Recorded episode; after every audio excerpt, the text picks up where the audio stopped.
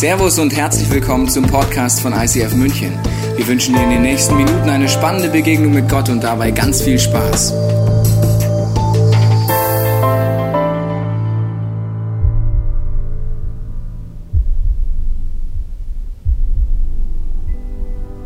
Ich darf dir begegnen, so wie ich bin. Von Herzen singen, tief eintauchen in den Worship. Frei, kreativ meine Begeisterung ausdrücken. Erzählen, wie du wirkst, Leben veränderst. Mit vollem Einsatz einen Raum für Anbetung schaffen im Gebet dir danken oder einfach still sein vor dir. Und das unabhängig von Umständen. Während der Stürme meines Lebens, Oasen der Ruhe, tristen Momenten, der Dynamik des Alltags, Veränderung, Wandel so unterschiedlich Formen und Umstände auch sind, das Herz ist das gleiche. Auf Knien dir begegnen. Mein Gott. Ja, auf Knien oder wie auch immer Gott begegnen. So gut, dass du hier bist im Neuraum oder online dabei, egal wo du auf der Welt gerade dabei bist. Eines der spannendsten Themen. Und ich weiß nicht, ob es schon mal aufgefallen ist, wenn du schon mal eine Predigt vor dieser gehört hast. Meistens ist die Person, die ja so eine Predigt hält, relativ äh, überzeugt von dem Thema, was sie hält. Ja, sonst wäre ja auch schwierig, so auch ich. Aber manchmal ist es so, dass ich denke, boah, das ist die zentralste Predigt, die ich in meinem ganzen Leben jemals gehalten habe oder halten werde. Denke ich auch sehr häufig. Aber heute stimmt's. Okay? Stimmt wirklich. Ich glaube wirklich, Heart of Worship ist das zentralste Thema, mit dem du dich als Christ beschäftigen kannst. Äh, oder auch wenn du noch kein Christ bist oder mit Gott nicht unterwegs bist, eines der zentralsten Themen ähm, von uns Menschen. Und wir werden gleich sehen, dass das äh, super krass, super schön und manchmal auch ein bisschen herausfordernd ist. Aber ein super, super spannendes Thema. Deswegen gut, dass du heute hier bist und dir das mit anhörst und überlegst, was das mit deinem Leben zu tun hat. Und das Thema Worship, Anbetung, ähm, egal wie du das jetzt genau nennst, ist so groß, dass wir es, glaube ich, bis zu unserem Lebensende nie ganz erfassen werden. Und gleichzeitig ist es so einfach, so simpel, dass ich dir in einem Satz oder einem Satz durch zusammenfassen kann und jedes Kind versteht, was damit gemeint ist. Also wenn wir über Worship reden und diese Serie haben, von der ich glaube oder wir glauben, ist eine ganz zentrale Serie für dich und für unsere Kirche und für unser Land. Wenn wir darüber reden, dann ist Worship eigentlich ganz einfach gesagt, Gott möchte deine ungeteilte Anbetung. Ich sag's nochmal, ja, weil, okay, hast verstanden, ja, Gott möchte deine ungeteilten Worship, deine ungeteilte Anbetung, deine ungeteilte Aufmerksamkeit. Er möchte, dass deine Sicherheit, deine Freude, dein Glück, dein Selbstwert, alles, was dich ausmacht, was dir wichtig ist, dass es von Gott kommt, dass er die Quelle ist und nicht irgendetwas anderes. Das ist das, was Gott damit sagt. Und wenn ich das so krass hier sage, denkst du, vielleicht, manche von uns sagen, oh Halleluja, in the name of Jesus und freuen sich und sind schon auf ihren Knien oder sagen, ja, genau das will ich auch, ich spüre, da bin ich noch nicht, aber das ist, was ich möchte, dass Gott die Quelle von allem in meinem Leben ist. Und andere, vielleicht bist du eine von den Personen, gehen es eher innerlich so einen Schritt zurück, vielleicht auch ganz praktisch, aber so innerlich einen Schritt zurück und denken, ja, äh, ach du Scheiße, ja, was habe ich damit zu tun? Oder das, genau deswegen habe ich ein Problem mit Kirche, genau deswegen habe ich ein Problem mit Christen, weil du denkst, ja genau, was ist das für ein Gott, hat der Komplexe, warum braucht er meine Anbetung? Ja, was, also da, da, merkst du, da sperrt sich etwas in dir. Ähm, vielleicht bist du ganz extrem da, ganz extrem da oder irgendwo dazwischen. Ich glaube, wir alle haben äh, eine Chance jetzt. Wenn du noch keine negative Emotion hast, kommt die vielleicht noch. Mal gucken, was ich so mache. Ja, und wenn du jetzt merkst, oh, warte, äh, vielleicht wird es ja gleich noch ein bisschen besser. Warum will Gott unseren Worship? Ähm, und je nachdem, wie, welchen, wie wir Gott kennen oder welches Bild wir von Gott haben, löst eben unterschiedliche Reaktionen aus. Die Bibel ist voll von Aussagen davon, dass Menschen Gott worship. Dass viele Theologen, jüdische Theologen, christliche Theologen eigentlich sagen, die Bibel ist eigentlich eine Zusammenfassung davon zu sagen, wenn du zusammenfassen willst, ist, dass wir Götzen rausschmeißen und Gott als wahren Gott anerkennen. Das ist da, worum es eigentlich geht. Und jetzt machen das auch viele Menschen. Und Gott selber fordert das ein. Zum Beispiel in den zehn Geboten, da steht da nicht das Wort Worship drin, aber sinngemäß merkst du, dass es nicht das Herz dahinter ist, was Gott hat. In zehn Geboten die Gott ja seinem Volk gibt, sagte, ich bin der Herr dein Gott. Schon mal, dass das schon mal klar ist, der dich aus der Sklaverei in Ägypten befreit hat. Und bei dem Volk Gottes war das ja real Ägypten, wo er sein Volk befreit hat aus der Sklaverei. Aber auch wir erleben das und das ist das Fundament, dass wir leben, dass Gott uns befreit von Dingen in unserem Leben, die uns gefangen nehmen. Und dann gibt es eigentlich nur noch eine Reaktion. Du sollst außer mir keine anderen Götter haben. Außer Gott keine anderen Götter. Du sollst dir kein Götzenbild anfertigen von etwas, das im Himmel, auf der Erde oder im Wasser oder unter der Erde ist oder ganz egal wo, ja, Himmel, Erde, unter der Erde, Wasser, also klar ist, wir sollen uns kein Götzenbild anfertigen. Und jetzt je nachdem, wie du drauf bist, sagst du jetzt, ja, im ersten Teil finde ich mich anstrengend mit Gott allein, das finde ich jetzt ein bisschen übertrieben, aber den zweiten Teil, check, ja, ich habe jetzt noch nie so einen Holzschnitz, äh, mir so ein Götzchen gebaut, oder? Hat ihr schon mal ein Götzchen sich gebaut oder so? Ja, ich glaube, die wenigsten von uns stehen in der Gefahr, dass wir uns jetzt Götzenbilder anfertigen von irgendetwas, was auf der Erde, unter der Erde irgendwie ist. Aber wir merken gleich, dass das menschliche Herz sich gar nicht so sehr verändert hat und dass, egal ob du dir einen realen Götzen baust oder nicht, dass wir das in uns irgendwie drin tragen. Guck mal, ein paar tausend Jahre später, nachdem Gott ähm, seinem Volk die zehn Gebote gegeben hat, finden wir Paulus, der nach Athen läuft, in die damalige Hochburg der Kultur Athen, die Stadt, und er findet eine Stadt voller Götzenbilder. Ähm, und er schreckt eigentlich darüber und nutzt es natürlich als Chance, um auf den wahren Gott hinzuweisen. Aber wenn du nach Athen reingelaufen bist und heute siehst du ja noch manchmal die, die, die alten Ruinen davon oder wiederhergestellt, da findest du Götzen. Ich habe dir mal ein paar mitgebracht von den griechischen Gottheiten und Göttern. Da hast du Aphrodite, die Göttin der Schönheit. Ja? Du hast Ares, den Gott des Krieges und des Sieges. Ja? Du hast Artemis, die Göttin der Fruchtbarkeit, des Erfolgs, des, der finanziellen Reichtums, des Segens. Du hast Hephaestus, ja, den Gott des Handwerks und es sind nur vier von hunderten, tausenden Göttern. Die ganze Stadt war voll davon und denkst, ja, was habe ich damit zu tun? Die Griechen waren halt kreativ, die haben sich für jeden Pups irgendeinen Gott überlegt, ja. Das machen wir heute ja nicht mehr so. Aber wir merken, unser Herz hat sich eigentlich gar nicht verändert, weil das Herz des Menschen baut sich immer Götter. Dein Herz mein Herz, wir bauen uns immer Götter, auch wenn wir den nicht Aphrodite nennen oder nicht irgendwie Hephaestus nennen oder wie auch immer wir die nennen. Aber ist dir schon mal aufgefallen, dass es noch keine Zeit in der Menschheitsgeschichte gab, wo so viele, zum Beispiel junge Frauen, Mädchen oder auch zunehmend Männer ein Problem haben mit dem Thema äußere Schönheit und quasi Essstörungen entwickeln, aller Art, verschiedene Variationen, psychische Krankheiten entwickeln, ja, von Depression, von Zurückgezogenheit, von Niedergeschlagenheit, weil sie, ja, weil sie das Thema Schönheit Schönheit, was Gott schenkt, einen falschen Platz im Herzen geben und dann wird es zu Aphrodite, zu einer Göttin und die Göttin wird dich töten. Ist dir schon mal aufgefallen, wie viel wir in unserer Kultur, gerade auch in unserer Stadt, in unserer Region, in unserem Land, wie viel wir dem Gott der Artemis frönen? Wir machen, wir töten da keine Räucherkerzen mehr an, aber wie viel, wie viel wir für Erfolg opfern. Familien werden geopfert für Erfolg. Kinder werden geopfert für Erfolg. Gesundheit wird geopfert für Erfolg. Wir arbeiten, arbeiten. Wir entwickeln psychische Krankheiten wie Workaholic oder Burnout oder, oder alles dazwischen, wo wir merken, dass das, wir, wir opfern einem Gott. Wir nennen das nicht mehr so, aber wir merken, unser Herz ist genau das Gleiche. Und so kann jedes Thema Thema des Lebens zu einem Götzen in unserem Herzen werden, weil wir kreativ sind. Und wenn ich das verstehe, wenn ich diese Idee verstanden habe, dann auf einmal verstehe ich, warum Gott möchte, dass wir ihn allein anbeten. Weil Gott weiß, dass wir immer worshipen. Du, ob du dich Christ nennst oder nicht Christ nennst, ob du irgendeine andere Region anhängst oder denkst, ich bin Atheist, ich habe damit nichts zu tun, wir alle worshipen immer. Irgendwas in deinem Herzen ist dir so wichtig, dass du ihm einen Platz gibst, wo du dir Glück von erhoffst, wo du dir Ehre von erhoffst, wo du dir Sicherheit von erhoffst, wo du dir Selbstwert von erhoffst und dem gibst du einen Platz in deinem Herzen. Und Gott weiß, wenn es nicht Gott selbst ist, der die Nummer eins ist, wird jeder andere Götze dich vernichten. Wenn es nicht Gott selbst ist, der auf deinem Thron sitzt, dann wird dein Erfolg dich vernichten. Dann wird deine Sehnsucht nach Beziehung dich vernichten. Dann wird dein, dein Selbstwert, den du aus dem Sport holst, dich vernichten. Egal, was es sonst ist. Und die Welt ist voll davon. Vielleicht denkst du, Markus, du bist so radikal. Dann mach einfach mal die Augen auf und beobachte mal die Welt und schau, was Menschen bereit sind zu bezahlen für Dinge, die ihnen wichtig sind im Herzen. Schau in dein Herz und überlege, was ist dir vielleicht zu wichtig geworden. Wenn es nicht Gott ist, den du auf deinem Thron sitzen hast, wird es dich am Ende des Tages vernichten, klein machen, zerstören. Wenn du dein Glück, dein Erfolg, deine Sicherheit, dein Wert irgendwo anders suchst als bei Gott allein, fühlt es sich eine Zeit lang gut an und du wirst es schaffen, wie ein Götze dich kurz glücklich macht, aber es wird dich am Ende zerstören. Und das Krasse ist, dass wir reden nicht von schlechten Sachen, das ist mir ganz wichtig. Schönheit ist wunderbar, Erfolg ist wunderbar, Dinge, mit denen Gott uns segnet, Familie, Ehe, Kinder. Jede gute Sache, die Gott uns schenkt, kann zu einem Götze werden. Wenn eine gute Sache den falschen Platz in deinem Herzen bekommt, dann wird es ein Götze.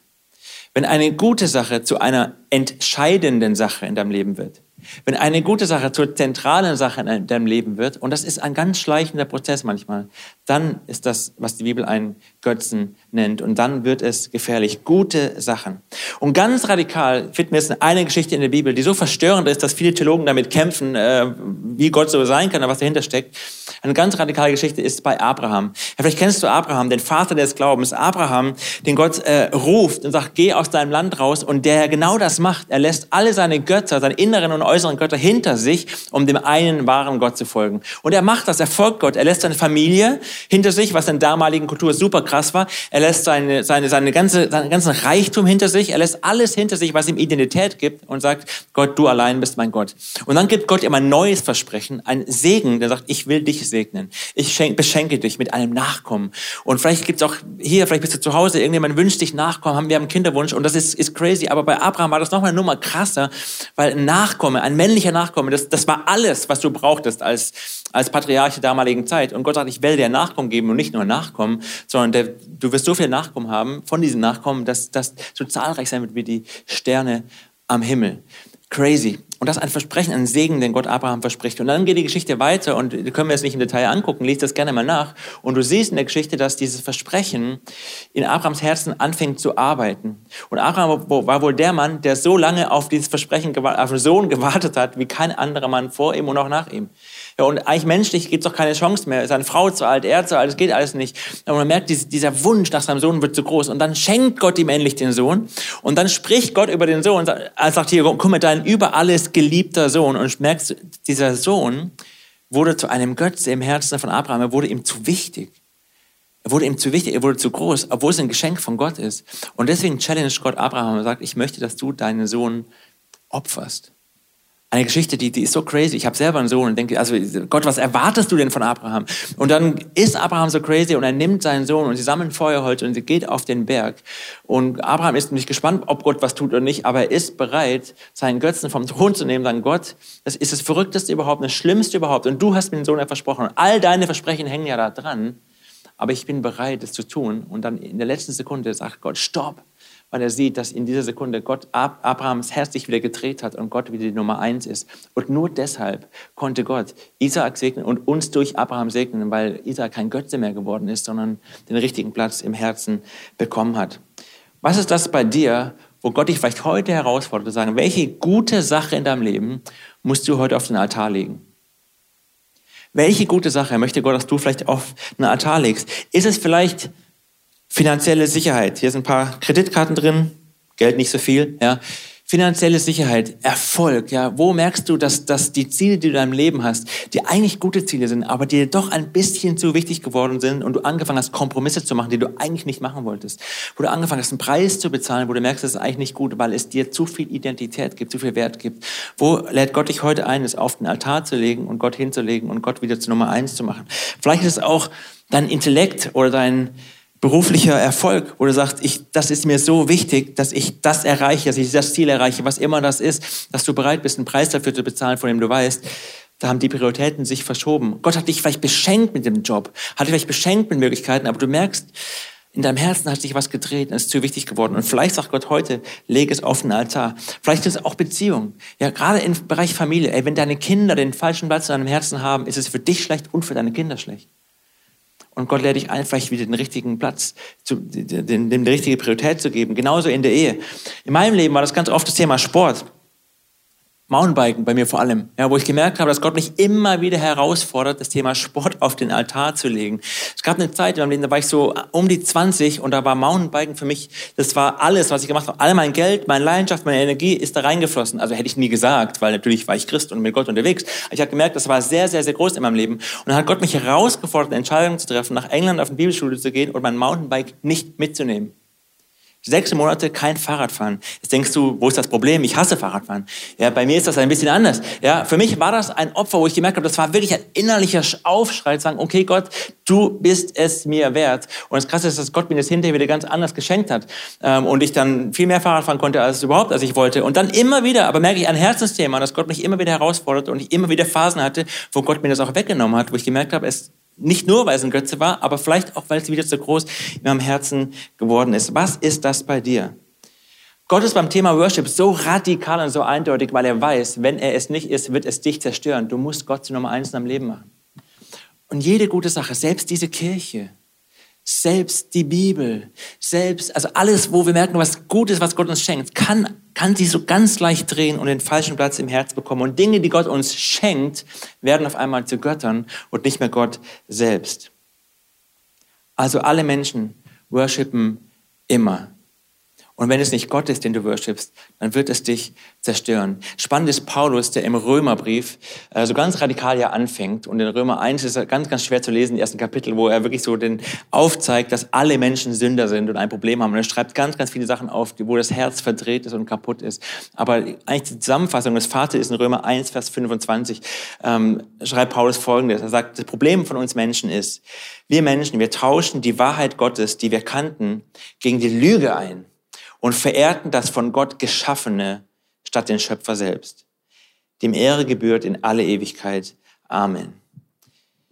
Vielleicht ist dir das auch passiert, wie uns das immer wieder passiert. Und Gott liebt dich so sehr, dass er dich heute herausfordert und fragt, ey, ist irgendwo in deinem Leben vielleicht das geschaffen, etwas Gutes, was Gott dir schenken wollte? Bin ich so groß geworden und hast angefangen, unbewusst das zu verehren, sodass du sagst, ich könnte ohne das nicht mehr leben.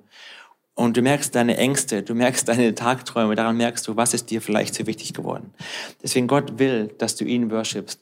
Und ich bin so froh, dass Bravina uns das gleich hilft zu verstehen, wie können wir das denn gut tun? Was ist denn Gottes Idee, dass unser Herz sich wieder drehen kann? Danke, Bravina, dass du uns damit reinnimmst. Danke, Markus. Vielen Dank, dass du für uns so ein gutes Fundament gebaut hast. Wir wollen alle Gott gefühlt im Gottesdienst oder im Worship begegnen. Das ist unser Endeziel. Wir tun es aber oft nicht, weil wir glauben ein paar Missverständnisse. Wir haben ein paar Lügen in unserem Kopf. Und heute möchte ich ganz bewusst ähm, durchgehen zu drei Lügen, die ich glaube am häufigsten, dass ich in meiner Umgebung gehört habe oder auch mit meinem Leiter. Das allererste ist das Worship. Es geht nur um Musik. Vielleicht kennt ihr das, vielleicht auch nicht. Ich kenne das von meiner Vergangenheit. Und ich bin mir sicher, dass die meisten von uns, wir haben entweder Spotify oder Apple Musik. Wenn du Apple Musik hast, dann habe ich nicht so viel darüber zu sagen. Aber wenn du Spotify hast, herzlichen Glückwunsch. Es ist eine wunderbare Plattform, finde ich, Worship anzuhören. Ich habe mehrere Playlists. Einmal habe ich Worship Deep und dann habe ich Worship mit meinen Family und dann habe ich Worship mit meinen Kids. Und, und ich finde, es, es ist okay. Es ist okay, mehrere Playlists zu haben. Es ist okay, Lieblingssongs zu haben, weil das ist unser Geschmack und Gott hat auch Geschmack. Aber es ist wichtig, dass wir verstehen, dass Worship nicht nur eine Musikgenre ist, sondern dass Gott mehr ist als das und Worship so viel mehr bedeuten kann. Ich habe es das so verstanden. Worship ist eigentlich Worthship, wie Friend Ship und Relationship. Worship ist eine Beziehung zwischen Gott und uns, wo ich oder wo wir zu Gott gehen können und zeigen können, Gott, dir gehören alle Lob auf die Erde. Ich ehre dich und dich allein. Die Wahrheit gegen diese Lüge ist, Anbetung ist eine Beziehung zu Gott und sie erfordert Zeit, Mühe und Beständigkeit.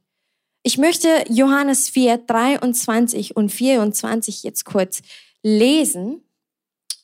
Aber die Zeit kommt, ja, sie ist schon da, in der die wahren Anbeter den Vater im Geist und in der Wahrheit anbeten. Der Vater sucht Menschen, die ihn so anbeten. God is on the search. Er sucht nach Leute, die so ihm anbeten. Denn Gott ist Geist. Deshalb müssen die, die ihn anbeten wollen, ihn im Geist und in der Wahrheit anbeten. Was bedeutet das? In meiner Schauspieleruniversität damals habe ich halt so eine Übung gemacht, aus meiner Rolle zu kommen. Wenn wir fertig sind mit unserer Probe, haben wir so eine ja, unsere Füße so gemacht auf die Boden und dann haben wir eine imaginäre so Messer genommen, aus dieser Haut zu kommen. Es war ein bisschen schräg, aber es war auch irgendwie ganz symbolisch für mich, weil am Ende lag diese Haut von dieser Rolle, die ich gespielt habe, neben mir und ich war einfach Pravina.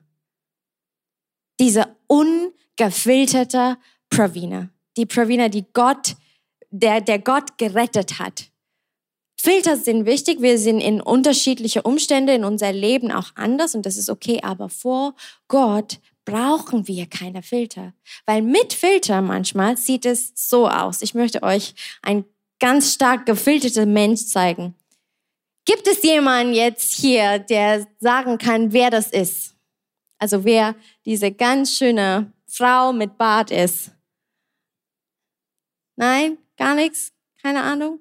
Es sehr gut, gut gesagt von meiner Community vermute ich. Genau. Also das ist mein armer Mann, also die, der Ricky. Ich wollte das einfach zeigen, dass es so komisch aussehen können für Gott, wenn wir vor ihm gehen und super viele Filters haben. Er kennt dich überhaupt nicht. Er kann dich nicht ernähren, weil Gott ist pur und Gott ist Gott ist Gott.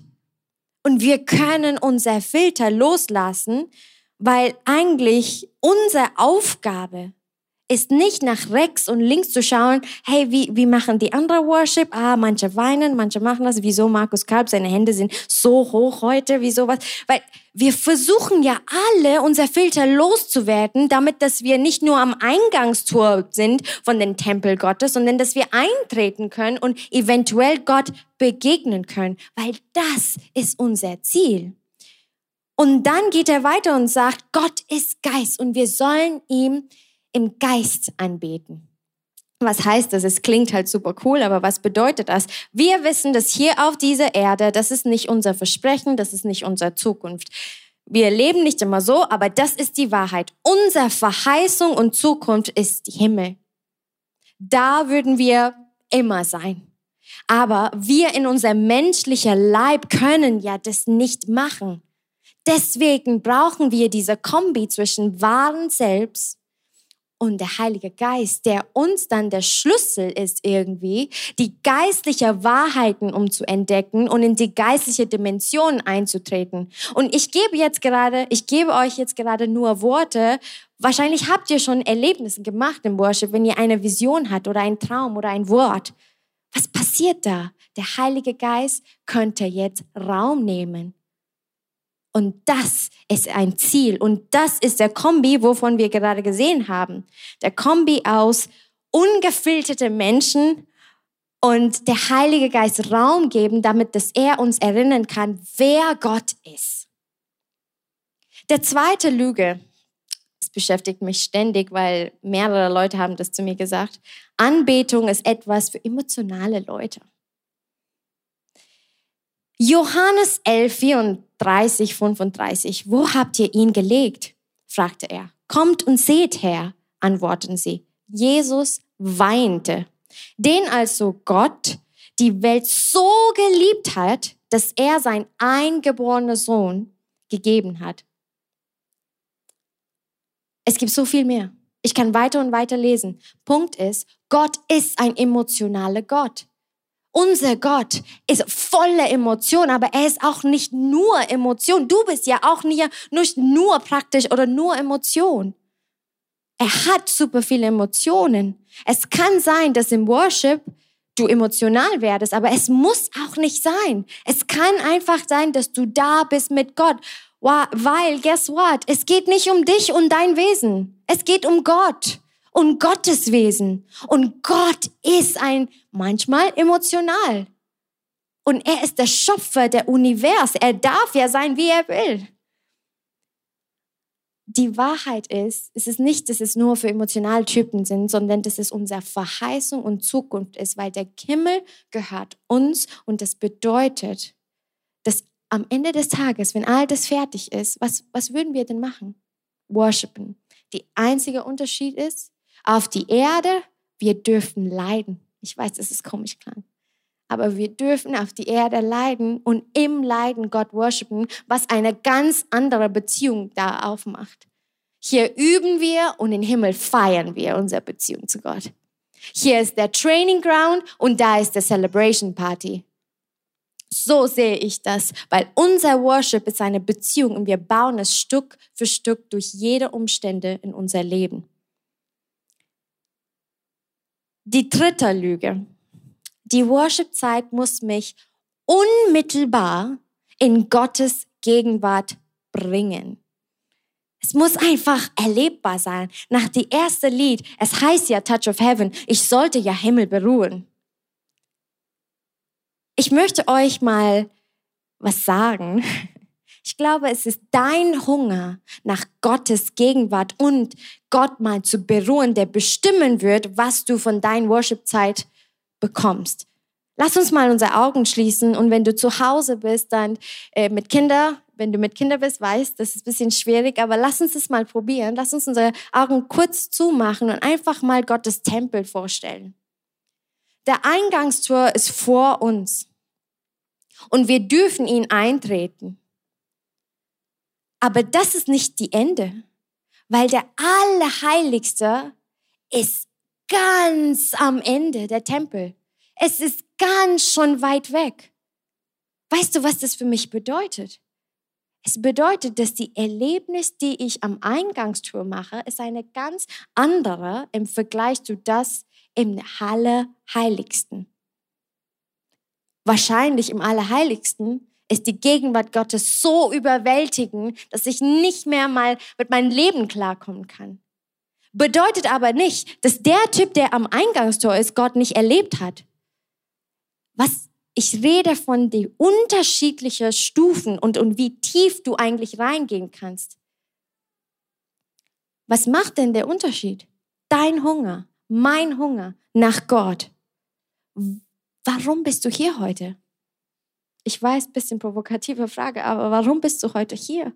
Warum hast du eingeschaltet zu Hause? Weil du möchtest Gott begegnen. Ich möchte Gott begegnen. Wir wollen wieder zu unser Schöpfer gehen. Wir wollen unsere Beziehung aufbauen. Es beginnt mit unser Verlangen nach Gott. Aber wenn dein Hunger leicht zu stillen ist, dann bist du am Eingangstor schon fertig und satt.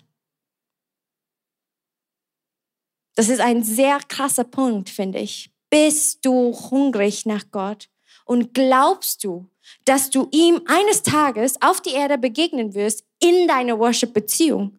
Oder bist du zufrieden, wo du gerade bist und wie du gerade bist? Ich bin nicht zufrieden.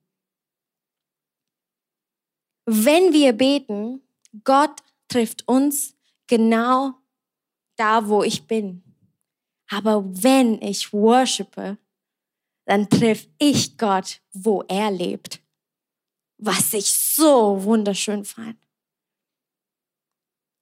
Und wenn du das anhörst und du denkst, krass, ich weiß eigentlich nicht so genau, ob ich wirklich dieser Tempel beitreten kannst, dann ich möchte dir einfach mal sagen, Jesus sieht dich und er kennt dich und er sieht dein Herz. Vor zwei Monaten sollte ich meinen Eltern nach zweieinhalb Jahren ungefähr wieder sehen, weil seit der Pandemie könnten wir uns leider nicht mehr sehen. Ich war super aufgeregt, weil meine Mama ist meine beste Freundin. Ähm, am 3. Dezember habe ich einen Anruf bekommen, dass meine Mama nach einem wunderbaren Flug äh, in einem München Krankenhaus starb. Einfach verstorben. Keine Komplikation, nix. Einfach verstorben. Der Schock, die Tränen, Schmerz, es beschäftigt mich immer noch. Ich erlebe das jeden Tag. Ich leide jeden Tag. Meine Umstände sind gerade nicht einfach. Aber was ich sagen wollte oder teilen wollte, ist das allererste Mal, als ich Worship gemacht habe. Hm, perfekte Timing, oder? Als ich Worship gemacht habe, meine Gefühl war nicht so, Gott, das ist so unfair, wie hast du meine Mama jetzt nicht auferweckt, was für ein Gott, sondern ich war einfach da und meine Hände waren einfach hier. Und ich habe gespürt, dass Jesus meine Hand hält und dass er mitleidet, weil so ist unsere Beziehung. Ich habe eine Beziehung zu Gott. Und in einer Vision habe ich gesehen, dass meine Mama mit Jesus im Himmel war und getanzt hat. Und das hat mich so viel Frieden geschenkt. Danach bin ich in meine Küche gegangen, bin eine Mama von zwei Sohnen, den Alltag kommt schon sehr schnell wieder vor und habe gekocht und meine zweijährige Sohn, er kommt zu mir, er guckt mich an und hat zu mir gesagt, Mama, wie schön, dass Oma mit Jesus tanzt. Ich hatte keine Worte.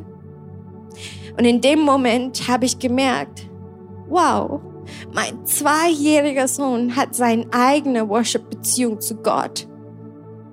Egal wie alt du bist, egal in welche Umstände, egal wo du dich gerade findest, ob du das auf die Straße anschaust, zu Hause, in die Küche, ob du gerade, ich weiß nicht, ich weiß wirklich nicht, wo du gerade bist, aber ich weiß, wo Gott wohnt.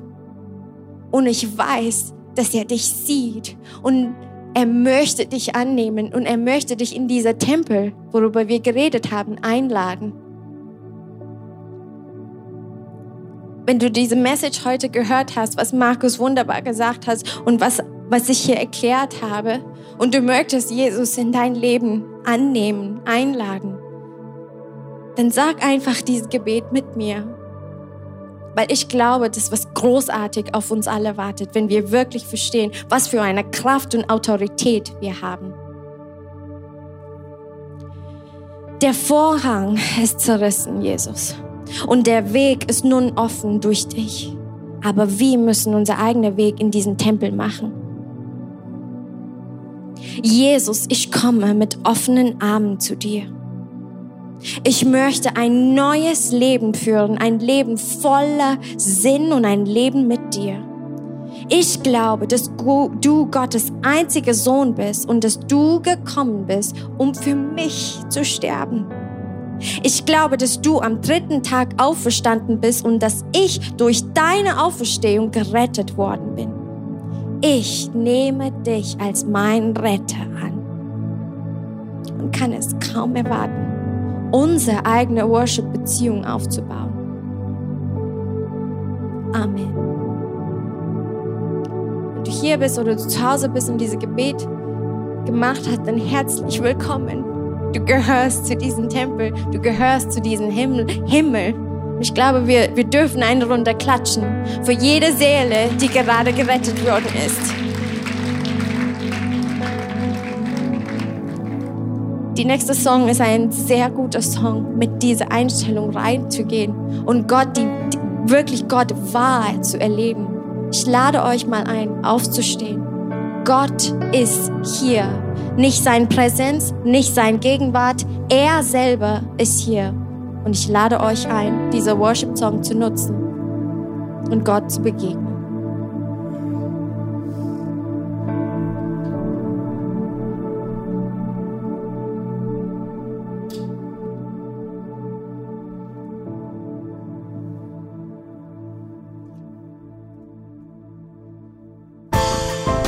Hoffen, dass dir diese Predigt weitergeholfen hat. Wenn du Fragen hast, kannst du gerne an info at icf-moenchen.de mailen und weitere Informationen findest du auf unserer Homepage unter www.icf-moenchen.de.